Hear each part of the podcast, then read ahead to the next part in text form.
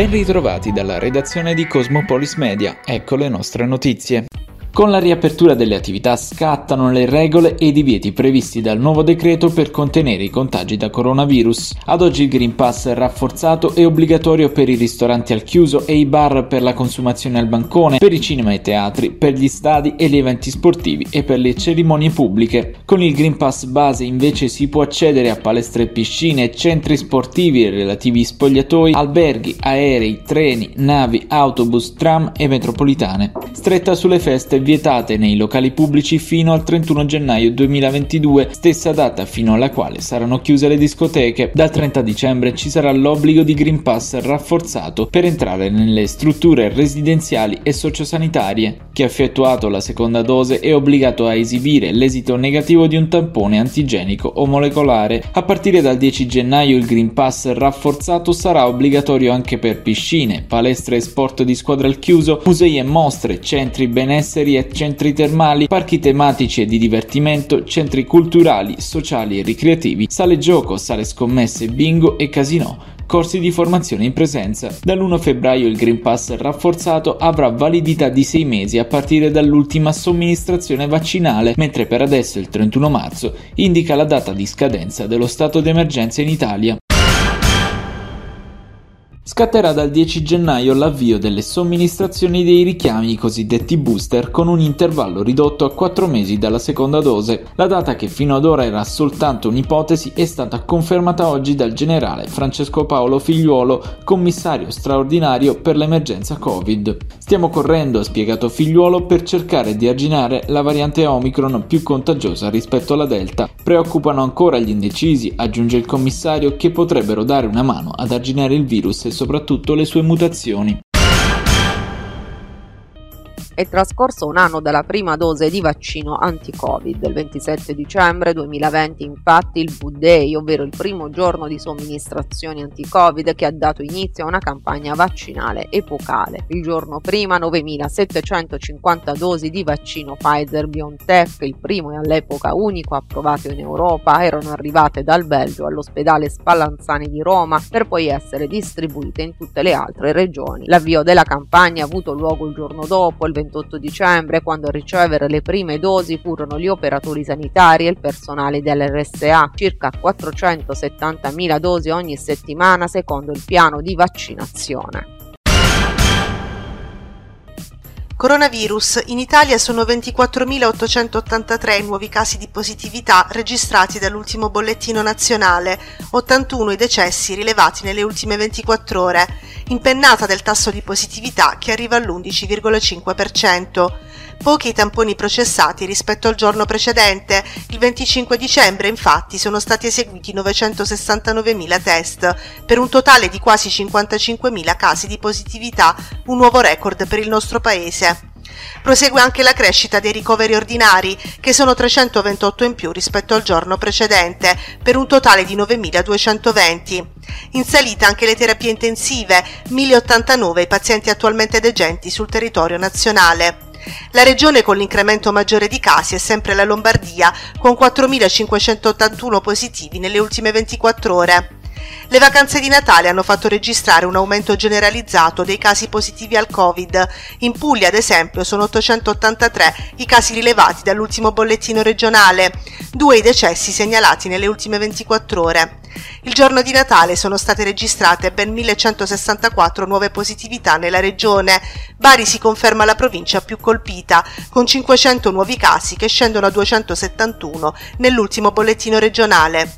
Ad oggi sono 11.643 le persone positive in Puglia, di cui 171 quelle ricoverate in area non critica e 22 in terapia intensiva.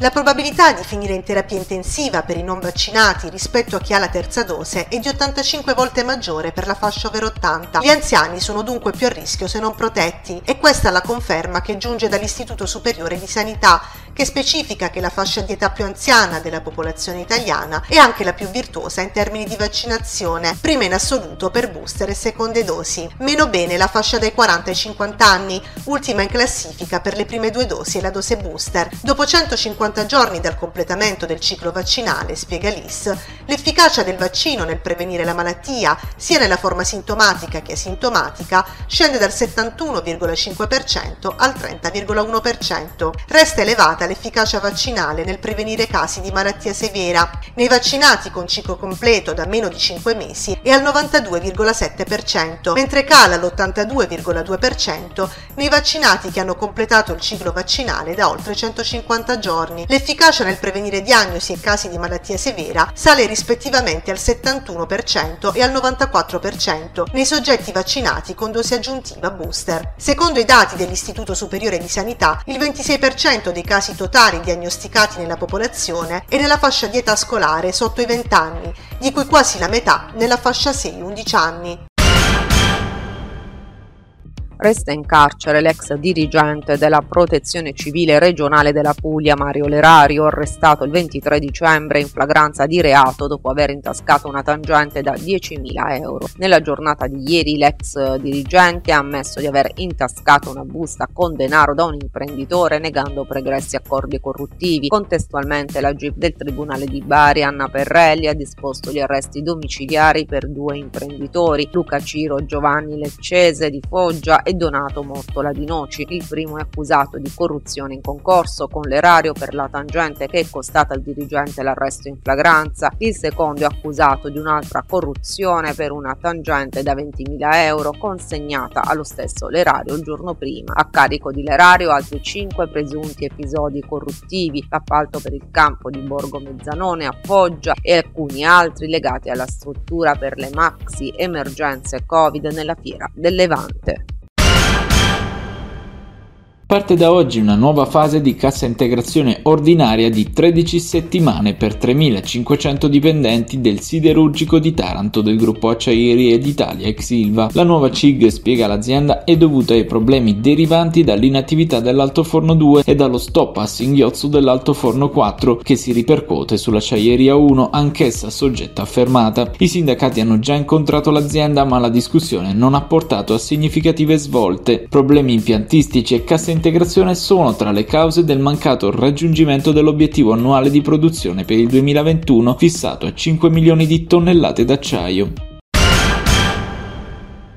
Un incidente di grandi proporzioni avvenuto nei pressi di una stazione di rifornimento all'altezza di Palagiano ha mandato stamattina in tilt il traffico poi deviato sulla 106. Un camion che trasportava bevande e un'auto cisterna si sono tamponati con il primo che ha perso gran parte del suo carico per strada e la seconda che ha impattato contro il guardrail di cemento con la cabina che addirittura è terminata nell'altra parte della carreggiata. Immediato l'arrivo dei vigili del fuoco, grave uno dei due autisti che è stato trasportato in ospedale con codice rosso.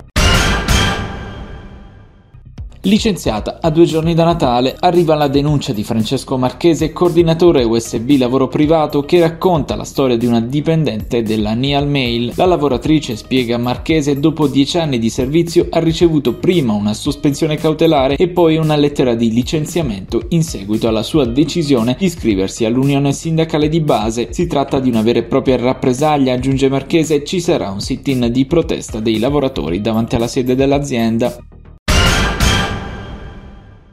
Presentata oggi in una conferenza stampa tenutasi nel Salone La Caita all'interno del Palazzo della Provincia di Taranto la lista Terra Ionica 2050 che parteciperà alle elezioni per il rinnovo del Consiglio Provinciale Ionico. Presenti tra gli altri anche il senatore Mario Turco, vicepresidente del Movimento 5 Stelle e Ciro Dalò, sindaco di Grottaglie. Oggi si chiude una partita importante, quella delle provinciali, abbiamo due nostri candidati che eh, andremo a sostenere. Da domani inizia una una nuova partita che riguarderà non solo Taranto ma eh, tutti i territori della regione Puglia, compreso anche i territori legati alla provincia di Taranto. Noi confermeremo eh, innanzitutto eh, un metodo che è la prima cosa che bisogna diciamo, eh, andare a proporre. Il nostro metodo si baserà su tre aspetti importanti. Il primo aspetto è che il Movimento 5 Stelle sarà impegnato in tutti i territori, ma non solo pugliesi, non solo a Taranto, ma un po' in tutta Italia, per cercare di elevare il livello eh, di professionalità e di competenze delle classi politiche territoriali. Il secondo obiettivo è quello di dare stabilità ai governi eh, cittadini, tra cui anche il, eh, il comune di, di, Taranto, quindi no alle cosiddette alleanze pollaio, le alleanze che possono dare stabilità al governo della città di Taranto. Il terzo obiettivo è quello del codice etico. Questa era l'ultima notizia. Dalla redazione di Cosmopolis Media è tutto. Al prossimo notiziario.